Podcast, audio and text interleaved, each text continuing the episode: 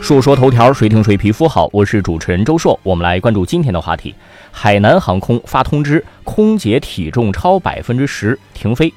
根据报道，六月初，海南航空发布了一个通知，对乘务员进行关于专业化形象的筛查和管控提示，其中明确对女性乘务员的体型、体重进行不同等级的管控。超出标准体重值百分之十的女性乘务员将立即停飞减重。报道一出，网友纷纷下场为空姐们抱不平。对空姐的印象是什么呀？如果让我们国内大多数人来回答的话，大概形象好这一条是一定的。这似乎也成了国内一些航空公司的执念。之前有网友发帖对比过一些国家的空姐的照片，尽管大多数也是形象不错。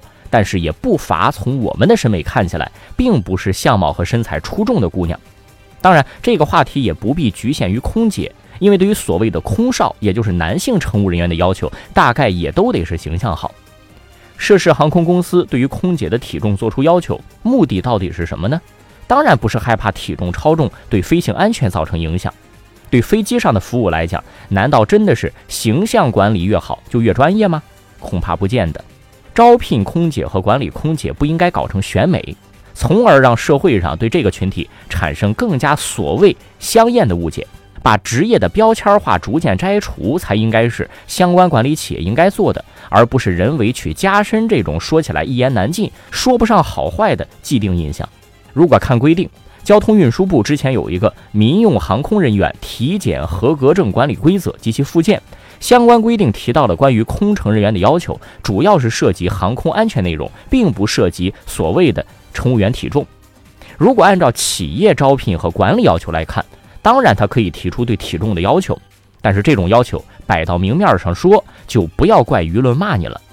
不过另一方面啊，目前空乘人员的招聘市场来看，当然是买方市场，也就是航空公司手握巨大的权利，哪怕是有点这种不太妥当的规定。但是想要进入这个行业的人还是会趋之若鹜，毕竟从收入待遇和社会地位上来讲，似乎都很具有吸引力。